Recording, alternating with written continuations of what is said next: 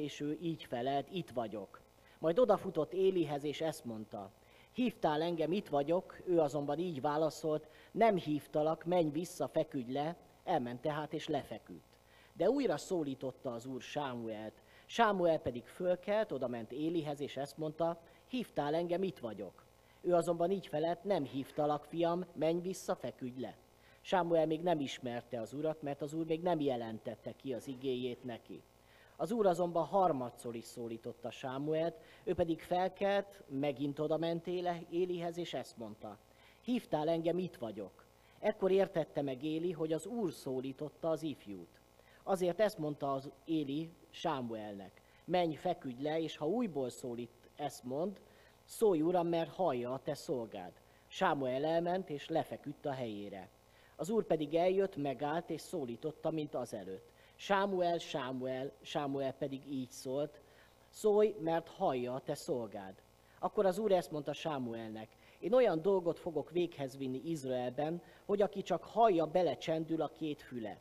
Azon a napon beteljesítem Éli mindazt, amit megmondtam háza népéről. Elkezdem és bevégzem, mert megjelentettem neki, hogy minden időkre szóló ítéletet tartok háza népér, azért a bűnért, amelyről tudta, hogy fiai azzal átkot vonnak magukra, és mégsem fenyítette meg őket. Ezért sohasem lehet kiengesztelni Éli háza népének a bűnét, sem béres, sem ételáldozattal. Sámuel pedig feküdt egész reggelig, és akkor kitárta az úr házának az ajtóját, ajtóit. De Sámuel nem merte megmondani Élinek a látomást. Éli azonban hívta Sámuelt, és ezt mondta. Fiam, Sámuel, ő pedig így felelt, itt vagyok. Éli megkérdezte, mit jelentett ki neked? Ne titkold el előlem, úgy segítsen meg téged Isten most és azután is, ahogyan eltitkolsz előttem csak egy szót is mindabból, amit kijelentett neked. Elmondott azért néki Sámuel mindent, semmit sem titkolt el előtte. Éli pedig ezt mondta, ő az úr tegye azt, amit jónak lát. Sámuel felnövekedett, az úr pedig vele volt, és semmit sem engedett földre hullani az igéiből. És megtudta egész Izrael Dántól Beérsebábig, hogy az úr profétájául rendelte Sámuelt. Az úr még többször is megjelent Silóban azután, hogy kijelentette magát Sámuelnek Silóban az úr igéje által. Imádkozzunk. Atyán, köszönjük neked, hogy te egy olyan korszakban is, amikor az emberek nem figyeltek rád, amikor nem volt ereje a te igédnek az ő életükbe, akkor is kerestél és találtál egy olyan embert, egy fiatal embert, egy gyermeket, akit megszólíthattál, és akin keresztül megszólíthattad a te népedet. Kérlek, ma is cselekedd ezt velünk, hogy a te igéd eljuthasson hozzánk, és legyen az élő és valóságos a te dicsőségedre. Amen. Amen. Bizonyára ismerjük ezt az ige szakaszt, a fiatal Sámuelnek a történetét, és talán azt mondhatnánk, hogy úgy megszoktuk ezt a történetet, meg se lepődünk ezen a történeten. Ha viszont belepróbáljuk magunkat érezni eh, abban a környezetbe, ahol megszólalt, akkor mégiscsak azt látjuk, hogy egy nagyon furcsa történetről van szó.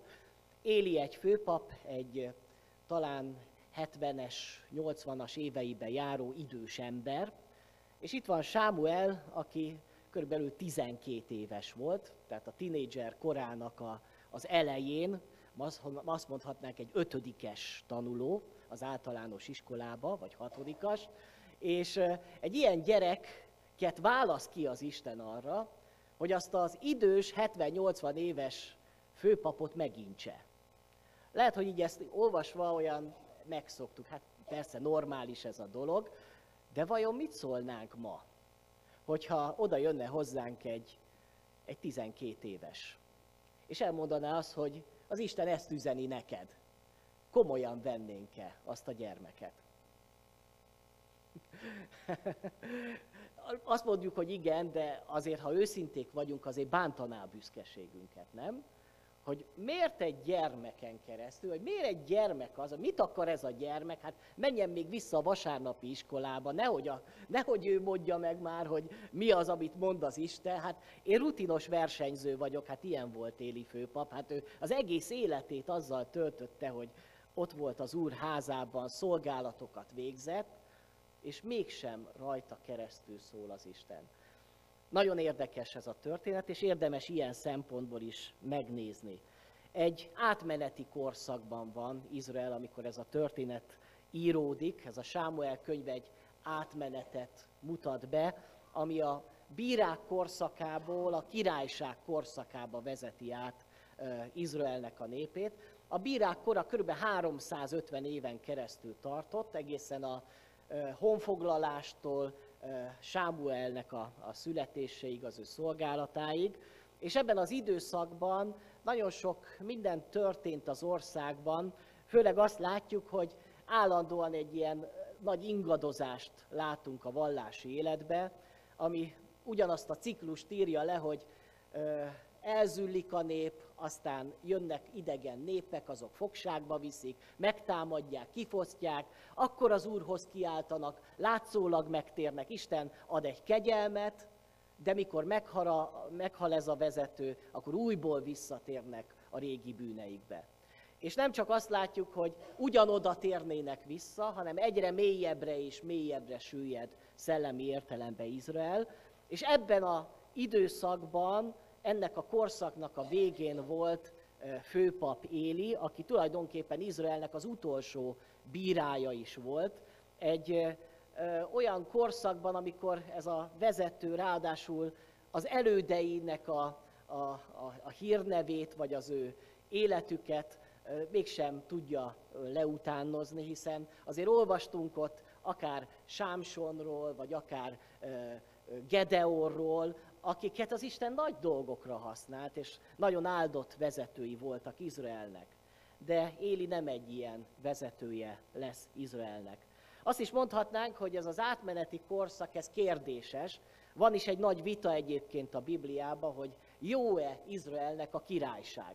És látszólag azt ö, láthatjuk, hogy hát ez egy rossz döntés volt, hogy királyságot választottak, de hogyha az egész új szövetség, vagy ószövetséget látjuk egységébe, akkor mégiscsak azt kell látnunk, hogy ez mégiscsak valahol az Isten akaratába beleilleszkedett, hiszen majd a messiási proféciák is majd a királysághoz, Dávid királysághoz köttetnek majd. Így tulajdonképpen ez mégiscsak egy olyan lépés volt, ami fontos volt Izrael történetébe. Tehát egy átmeneti korszak. Valaminek vége van, valami már elmúlt, valami már kifulladt, és valami új kezdődik. Azt gondolom, hogy a legnehezebb időszakok a, a történelemben az átmeneti időszakok. Miért? Azért, mert amikor valamit már megszoktunk, akkor nagyon ragaszkodunk hozzá. Hát hiszen ez jó volt nekünk évszázadokon keresztül, hogy így gyakoroltuk a mi hitünket, a mi vallásunkat, most meg miért kell változtatni? Miért nem jó az, ami volt régen? És ez újból és újból előkerül egyébként nem csak a Bibliában, hanem a egyház történelemben is, hogy, hogy mindig nehézségbe ütközött az átmenet egyik korszakból a másikba. De felvettem azt, testvérek, azt a gondolatot, hogy vajon nem egy átmeneti korszakban élünk most. Lehet, hogy idősebb testvérek visszasírják a múltat. Milyen jó volt 40, 50, 60 évvel ezelőtt. Milyen jó volt akkor a gyülekezetben, milyen komoly hívő élet folyt, miért nem lehet ma is ugyanaz? És rá kell jönnünk arra, hogy jó ez a nosztalgiázás, de nem Isten szerint való gondolat. Mert az Isten gyakran újat kezd. És valami újat hoz létre, és nem ellenállni kell a változásnak, hanem lehet, hogy élére állni a változásoknak, segíteni a változást, és abban részt venni. Ezt látjuk itt ebben a történetben is, hogy Isten valami újat fog hozni, újat fog indítani Izrael életében, és ehhez megfelelő embert keres magának. És nagyon érdekes az, hogy nem talál igazából azok között embert Isten, akik a régi kor emberei voltak. Hiszen Éli, Éli főpapa régi kor embere volt. Ő a régi rendszerhez tartozott. Ő, neki voltak beidegződései, megszokásai, amiket úgy csinált, ahogy csinált. Aztán látjuk, hogy aztán nem jó csinált. És éppen ezért keres egy olyan embert, aki még, még tiszta gondolkodású. Egy profétai szemléletű embert, és meggyőződésem, hogy az átmeneti időszakokban szükség van profétákra. Olyan emberekre, akik, akik olyan közel vannak az Isten szívéhez, hogy, hogy értik és tovább tudják adni az Istennek az üzenetét. Vajon ebben a mai korban is támaszt Isten ilyen profétákat? Nagyon kell imádkoznunk, testvérek, hogy legyenek új Sámuelek, olyan emberek, akik, akik majd át tudják vezetni az egyházat ebből a válságból, amit lehet, hogy a történelme során soha nem élt meg az egyház válságot. Ma jelenleg, akár akarjuk, akár nem, az egyház válságban van. Az emberek elhagyják az egyházat, az emberek nem gyakorolják azt a hitet, amit régen gyakoroltak. Vajon csak az emberekben van-e a hiba, vagy esetleg bennünk, ami gyakorlatunkban? Fel kell ismerni azt, hogy lehet, hogy valamit másképp kell csinálnunk. Lehet, hogy valami újnak kell megtörténnie ahhoz, hogy valami változás legyen az emberek életébe, és újból vágyakozzanak az Isten jelenléte után. És ismerjük meg egy picit Sámuelt és ezt a pici gyermeket, akit Isten ebben a hatalmas munkában, munkájában elhív. Ugye azt olvassuk róla, hogy az ő édesanyja meddő volt, nem lehetett gyermeke, viszont nagyon imádkozott ő gyermekért. És az édesapjáról, Elkánáról viszonylag keveset tudunk, azt tudjuk, hogy volt neki még egy felesége, szerette Annát, tehát nem is volt ezzel probléma, de valószínű, hogy ebben a családban az igazán hívő ember az az, az anyuka volt, Anna volt. Az ő hitét emeli ki előttünk a Sámuel könyve, az, hogy hogyan megy imádkozni a silói szentébe, hogyan lesz kitartó az imádságába, annak ellenére, hogy az éli főpap azt mondja, hogy részeg vagy, mert annyit imádkozik, akkor csak biztos részeg lehet. Ilyen érdekes, nem egy főpapba, ilyen gondolat vető. Ott van egy asszony, aki sír és imádkozik, és nem, nem hogy észrevenné, hogy ez az asszony a hitnek az embere, azt mondja róla, hogy részeg vagy. Hát ilyen lelkületű volt ez az éli főpap. És aztán olvasunk arról, hogy amikor megszületik a kis Sámuel, örömében Anna fölajánlja az Istennek. Azt mondja, hogy az egész életére ez a gyermek majd Isten szolgája lesz, akik most babát vártok a családba, nem tudom, hogy ti is így gondolkodtok-e, hogy majd oda ajánljuk az Istennek a mi gyermekünket, hogy azért imádkozzunk, hogy ő is az Isten szolgája legyen. Ez azt gondolom, hogy egy igazán hívő asszony volt ez az Anna, aki tudta így várni az ő gyermekét, hogy tudta azt mondani, hogy legyen az Istennek a szolgája. Ráadásul ő egy nazírsági fogadalmat is tett, ami egyébként viszonylag ritka volt, és a Bibliában kevés ilyen emberről tudunk, talán Sámsorról, ugye, akinek nem lehetett levágni a haját, nem fogyaszthatott alkoholt, és még nagyon szigorú előírások voltak. Hát ilyen ember volt ez a, ez a Sámuel is, valószínű, ha megjelenését lát, látnánk, akkor is egy ilyen hosszú hajú gyermek lehetett, hiszen neki sem lehetett levágni a haját. Ő se fogyaszthatott alkoholt egész életében, és nagyon szigorú előírások szerint kellett élni az életét. Azért, hogy Isten közelébe lehessen. Azért, hogy majd az Isten használja ezt a gyermeket. Ilyen értelemben Sámuelnek egy jó ö, alapja van az életére. Egy olyan családba születhet, ahol egy imádkozó édesanyja van mögötte, egy olyan családba, ahol, ahol jó útmutatást kap arra nézve, hogy mi a fontos az életben, Isten így megáldja a hívő családokat ma is. És fontos az, hogy ilyen családokba tudjanak felnőni a következő Sámuelek, a következő időszak nagy profétái, akiket majd az Isten használ, használni fog és használni akar az ő munkájába.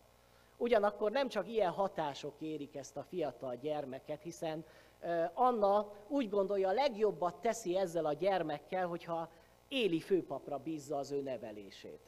Talán három éves lehetett a kis Sámuel, amikor elvitte a silói szentébe ezt a gyermeket, és azt mondta, hogy mostantól itt fogsz lakni, a templomba, és majd biztos, hogy ha itt leszel a templomba, akkor nagyon sok mindent fogsz tanulni Istenről. Ez nagyon szép gondolat, de ugyanakkor, ha ismerjük Éli és az ő családjának az életét, amit be is mutat a Biblia, akkor lehet, hogy Anna rossz döntést hozott a gyermekkel, mert ez a gyermek nagyon sok rossz példát lát majd maga előtt. Azt látja, hogy ott a templomba Hofni és Fineás, a, akik Éli főpapnak a, a gyermekei, azokról azt írja a Biblia, hogy ott paráználkodnak a templomba azokkal az asszonyokkal, akik az Isten szolgálatára voltak rendelve. Nem döbbenetes ez? Hogy amikor hoznak áldozatokat a, az emberek Istennek, akkor ők leveszik a javát maguknak. Ilyeneket ír a Biblia ezekről az emberekről. És azt írja a Biblia, hogy mivel az emberek látták Hofni és Fineásnak a, az életét, szolgálatát, megutálták az áldozatokat. Elfordultak az Istentől. Ha eddig, eddig is valahol a nép úgy döntött, hogy nem akar az Isten útján járni, ebben az időszakban különösen az volt jellemző, hogy az emberek elfordultak a hittől, elfordultak a, a templomtól, mert voltak hiteltelen emberek, akik hiteltelen módon mutatták be nekik azt, hogy mit jelent Istent követni. És hogyha ezt a képet látjuk, vajon nem lehet az, és csak fölvettem ezt a kérdést, hogy mikor nagyon sopánkodunk azon testvérek, hogy miért üresednek ki a templomok Európában, hogy miért rombolják le a templomokat Európában, hogy szidjuk a világot, hogy milyen a világ, és lehet, hogy magunkban kellene keresnünk a problémát. Hogy bennünk keresztényekben van a hiba, hogy bennünk ábrándultak ki az emberek, és azért fordultak el Istentől, mert, mert Hofni és Fineásokat láttak. Az elmúlt héten is, csak egy ilyen hírt hallottam, hogy elítéltek egy magasrangú egyházi vezetőt, egy, egy bíborost.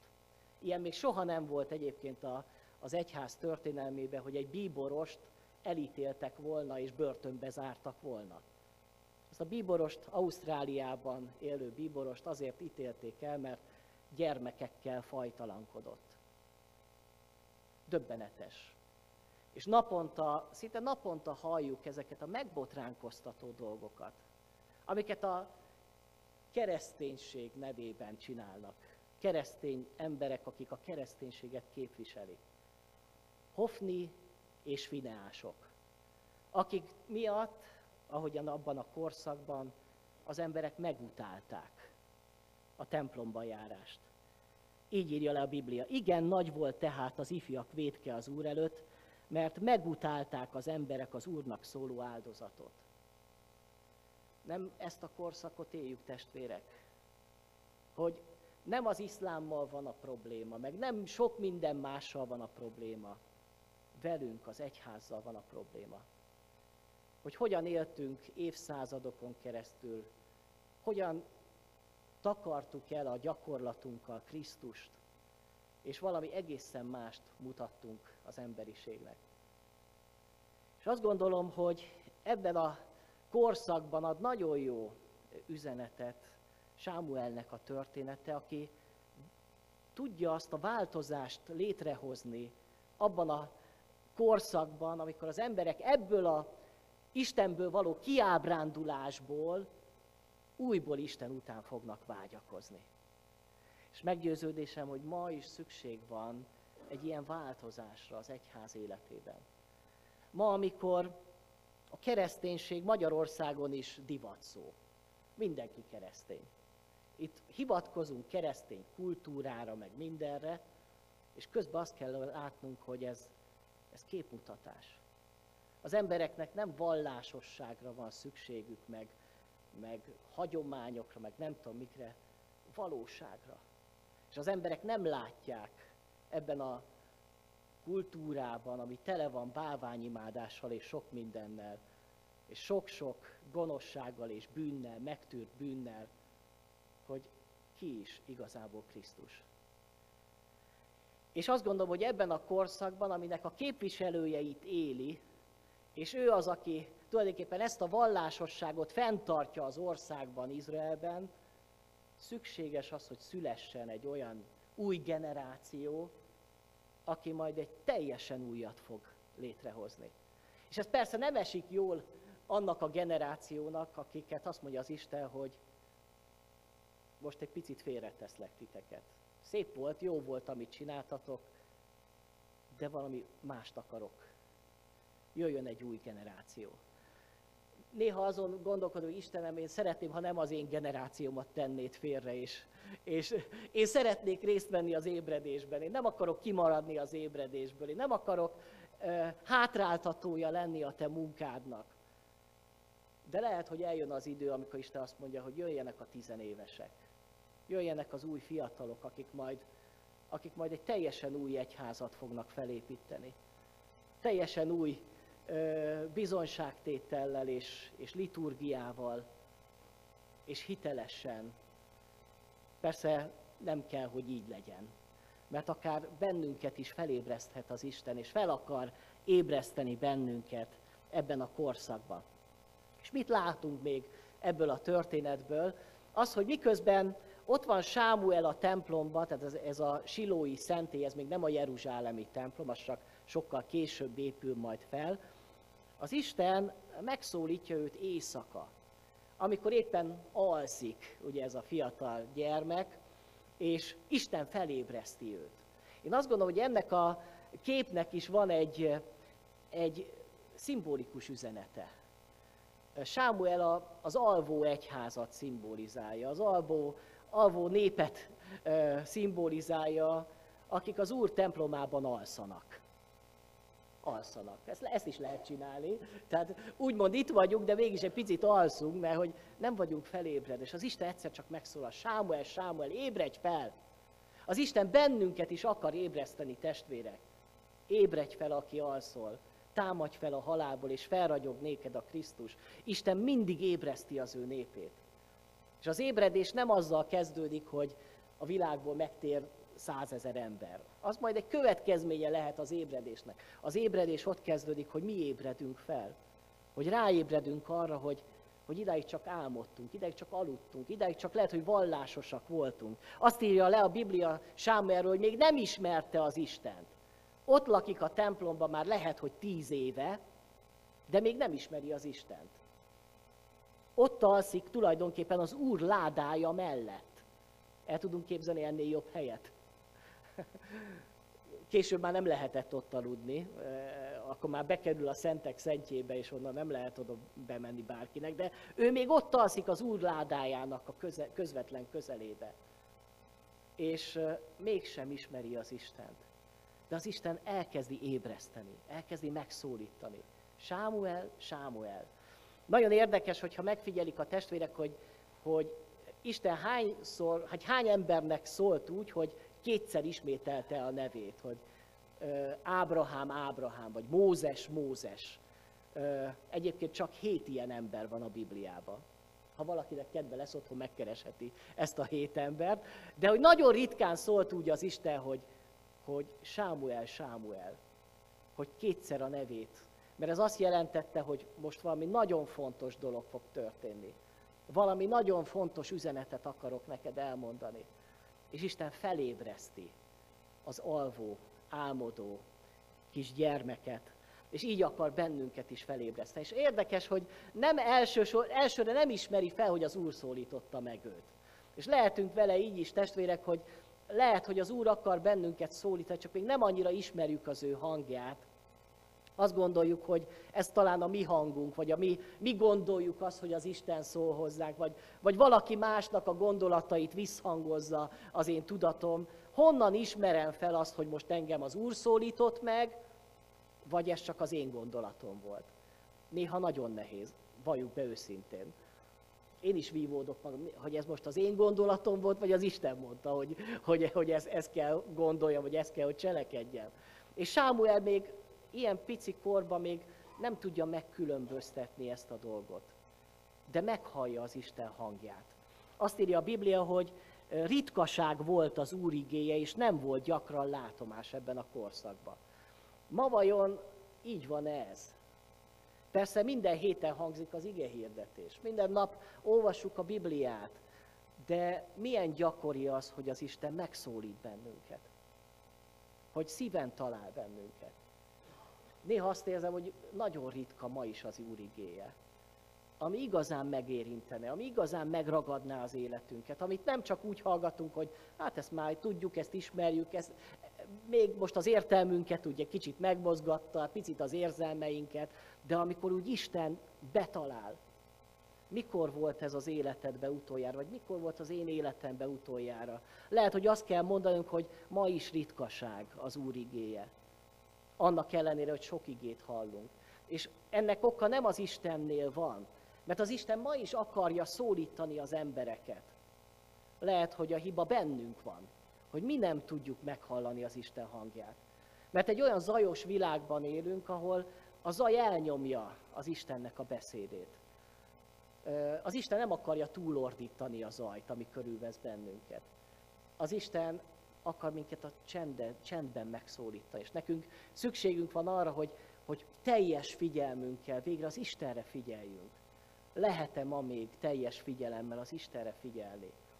Néha szenvedek egyébként, a, amikor hittad órát tartok, és a gyermekeknek a figyelmét az igével fel, felébreszteni. Mert hát ők aztán mindenre szeretnek foglalkozni, hogy most, most, most csináljuk ezt, most nézzünk ezt, most, most, most, most, most rajzoljuk, most ezt csináljuk, és most egy picit, csak öt percre üljetek le, most az ige. És akkor már várják, hogy mikor lehet már következők, hogy most akkor, akkor játszunk. Nagyon nehéz a mai gyermekeket, és néha látom a fiatalokat is, mikor ifjúsági órán ott tanítok, akkor látom azt a szenvedést a fiatalokban, hogy ha egy órán keresztül nem vehetik elő a telefonjukat, akkor már szenvednek. Mert hogy hát, ha most jön majd az a fontos üzenet majd valakitől, vagy nem tudom. Látjátok testvérek, hogy ilyen világban élünk? És néha mi magunk is ilyen világban élünk, hogy mi nekünk is egy csomó információt kering a fejünkbe. Egyik nap jöttem hazafelé Vácról valamilyen csoportból, hát kicsit unatkoztam a, a, az autóba, gondolom bekapcsolom a, a rádiót, hogy valami szóljon. És akkor egyszer csak hallom, hogy valami beszélgetés van arról, hogy valamilyen kutatók azt kutatták, hogy sajtoknak zenét játszottak le, és arra voltak kíváncsi, hogy melyik zene van jótékony hatással a sajtok érlelésére. És így vezettem, és gondolkodtam, hogy ez most komoly. Tehát, hogy most nekem ezt kell hallgatni, hogy most... És azt kijött az, hogy a hip-hop zenétől jobb, finomabb lesz a sajt. Hát,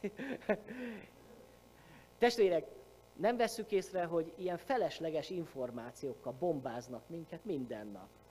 A televízióból is, az ember már le is hallgasson híreket, mert csak fölhúzza magát, mert az is elkezdi leuralni a gondolkodását, a, az érzelmeit, és, és csodálkozunk azon, hogy már az Isten nem is szól, mert nem tud beleszólni, mert már annyi, annyira telített a, az én gondolkodásom.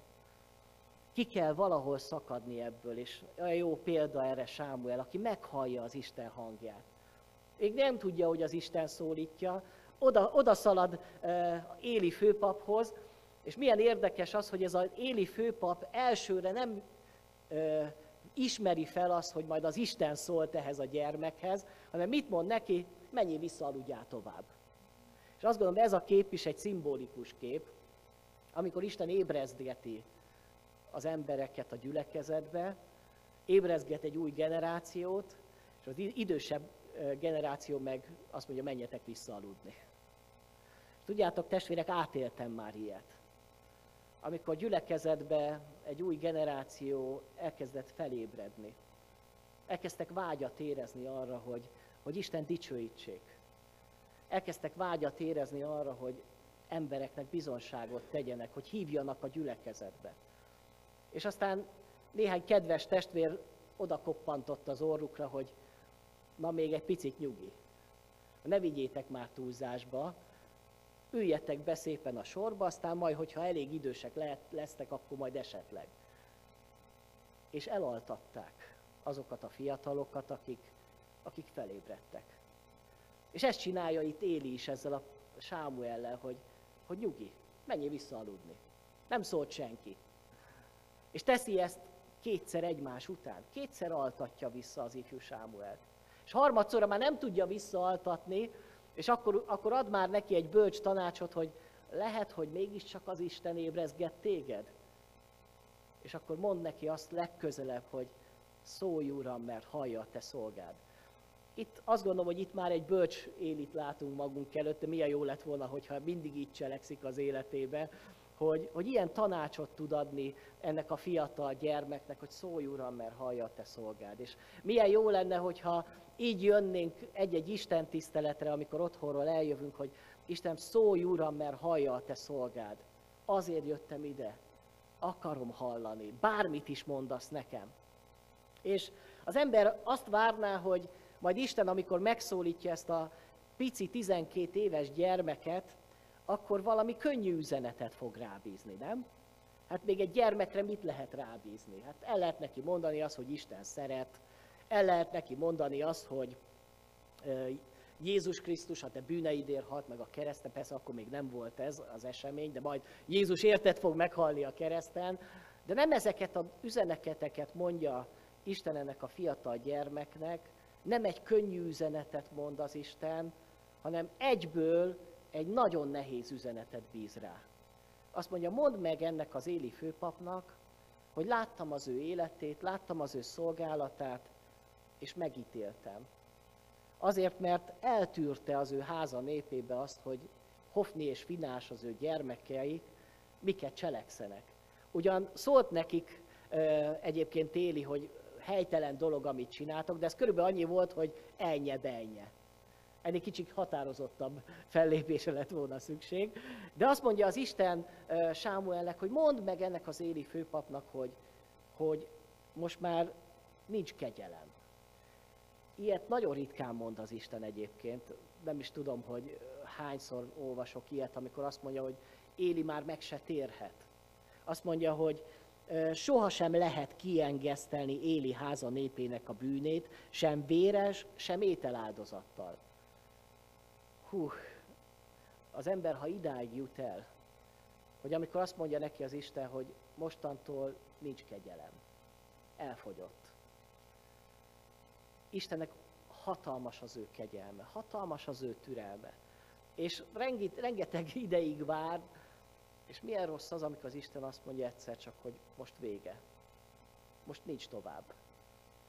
Én remélem, hogy ebbe az állapotba soha semmelyikünk nem fog eljutni, mint Éli, amikor Istennek azt kell üzenni, hogy nincs, nincs tovább megtérés, mert eddig tartott a kegyelme, eddig tartott a türelme. Lehet, hogy ez már az új szövetségben talán nem is létezik, nem tudom. Ezen nem annyira gondolkodtam, mert Istennek sokkal nagyobb kegyelmét ismerem, mint amit akkor látok az Ószövetségben. De egy nagyon nehéz üzenet. Most ezt kell ennek a 12 éves gyermeknek továbbadnia annak az előtte nagypapája lehetett volna Éli, elmondani neki azt, hogy ezt üzeni neked az Isten. Hát én is nagyon megijedtem volna, testvérek. És azt olvasjuk itt az igében, hogy nem merte megmondani Sámuel. Biztos, hogy én sem merném megmondani. Most, hogyha azzal ébresztett volna fel az Isten, hogy mondd meg a szokolyai gyülekezetnek valami nagyon kemény, rossz üzenetet, hát én is azt mondtam, hogy Istenem, ne bíz rám ilyen üzenetet. Én nem akarok ilyet mondani. De néha szükség van arra, hogy, sőt azt mondom, mindig szükség van arra, hogy egy szolgálja az Istennek, azt mondja, amit az Isten mondani akar. Vannak ma nagyon sikeres prédikátorok a világban, akik azért sikeresek, mert mindig azt mondják, amit a hallgatók hallani szeretnének.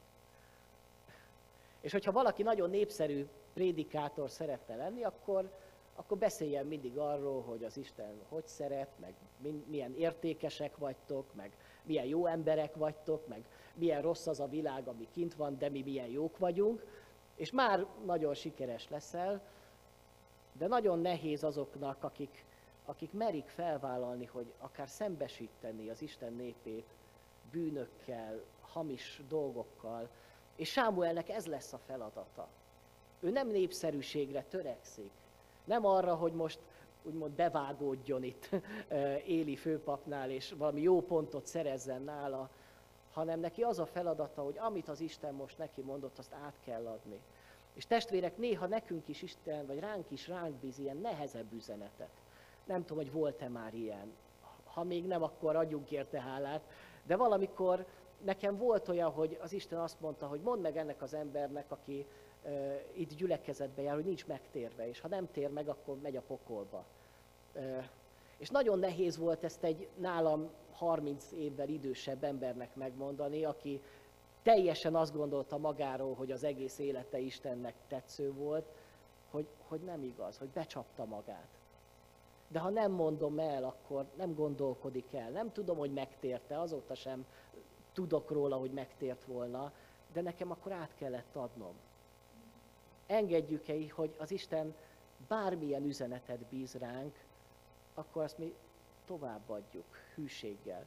És tulajdonképpen ez lesz majd Sámuel profétának a, az egész életében a, a feladata, hogy, hogy az Istennek azt az üzenetét közvetítse, ami valamikor nagyon könnyű üzenet, valamikor nagyon nehéz.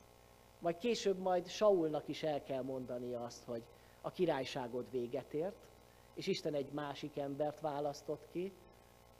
Nehéz szolgálat az övé. De azt látjuk ennek az igének a végén, hogy amikor Sámuel elkezdett szolgálni, akkor, és megtudta egész Izrael Dántól Beérsebáig, hogy az Úr profétájául rendelte Sámuelt. Tehát az a ország, amely kiábrándult már a, a hit, hitvő életből, akik megutálták a templomba járást, a templomi szolgálatot. Most jön egy kisgyermek, és az egész országban arról beszélnek, hogy, hogy az Isten kiválasztott egy embert. És az Isten ismét szól. És az emberekben újból elkezdődik az éhezés, az Isten igéjeit iránt. És úgy vágyakozom arra, hogy ez a fordulat megtörténjen Magyarországon is. Hogy ebből a fásultságból, ebből a talán kiábrándultságból, ami, ami jellemzi a kereszténységet ma Európába, jöjjenek az új Sámuelek, akik majd újból vágyat ébresztenek majd azokban az Istenből vagy az egyházból kiábrándult embereknek az életébe, hogy újból jöjjenek Istenhez. A héten tanultam egy új szót, lehet, hogy valakiknek nem lesz ez egy új szó, hogy influencer. Hallottátok már ezt a kifejezést? Igen? Az az ember, aki befolyással van mások életére. Ma azokra, azokra szokták mondani, akik ilyen közösségi médiákban nagyon sok követője van, és figyelik azt, hogy hogyan öltözködik, milyen a hajviselete, mit teszik, és akkor az emberek próbálják leutánozni azt, hogy mit csinálnak. Egyébként nagyon a tinédzserek körében vannak ilyen, ilyen influencerek, akiket követnek. Én azt gondolom, hogy Sámuel a maga korában egy influencer lett, egy olyan, akit elkezdtek követni, akire elkezdtek felfigyelni, akinek elkezdtek figyelni a szavára. És elkezdték hallgatni, hogy mit is mond ez az ember. Idáig is sokat beszéltek, itt volt Éli főpap mindig, de senki nem figyelt már rá. De most jött Sámuel, és az emberek elkezdenek figyelni rá. Hát imádkozunk testvérek azért, hogy ha lehetséges, akkor mi magunk legyünk Sámuelek, de hogyha az Isten más gondol, akkor, akkor hívjon el ilyen új Sámueleket, akár a mi Biblia csoportunkból, ott, akik most még hátul vannak. Szólítsa meg őket éjszakai látomásba, vagy bárhogyan, de szóljon az Isten, és hozzon változást a mi életünkbe, az egyházunk életében, környezetünkben. Amen. Imádkozzunk néhányan hangosan most.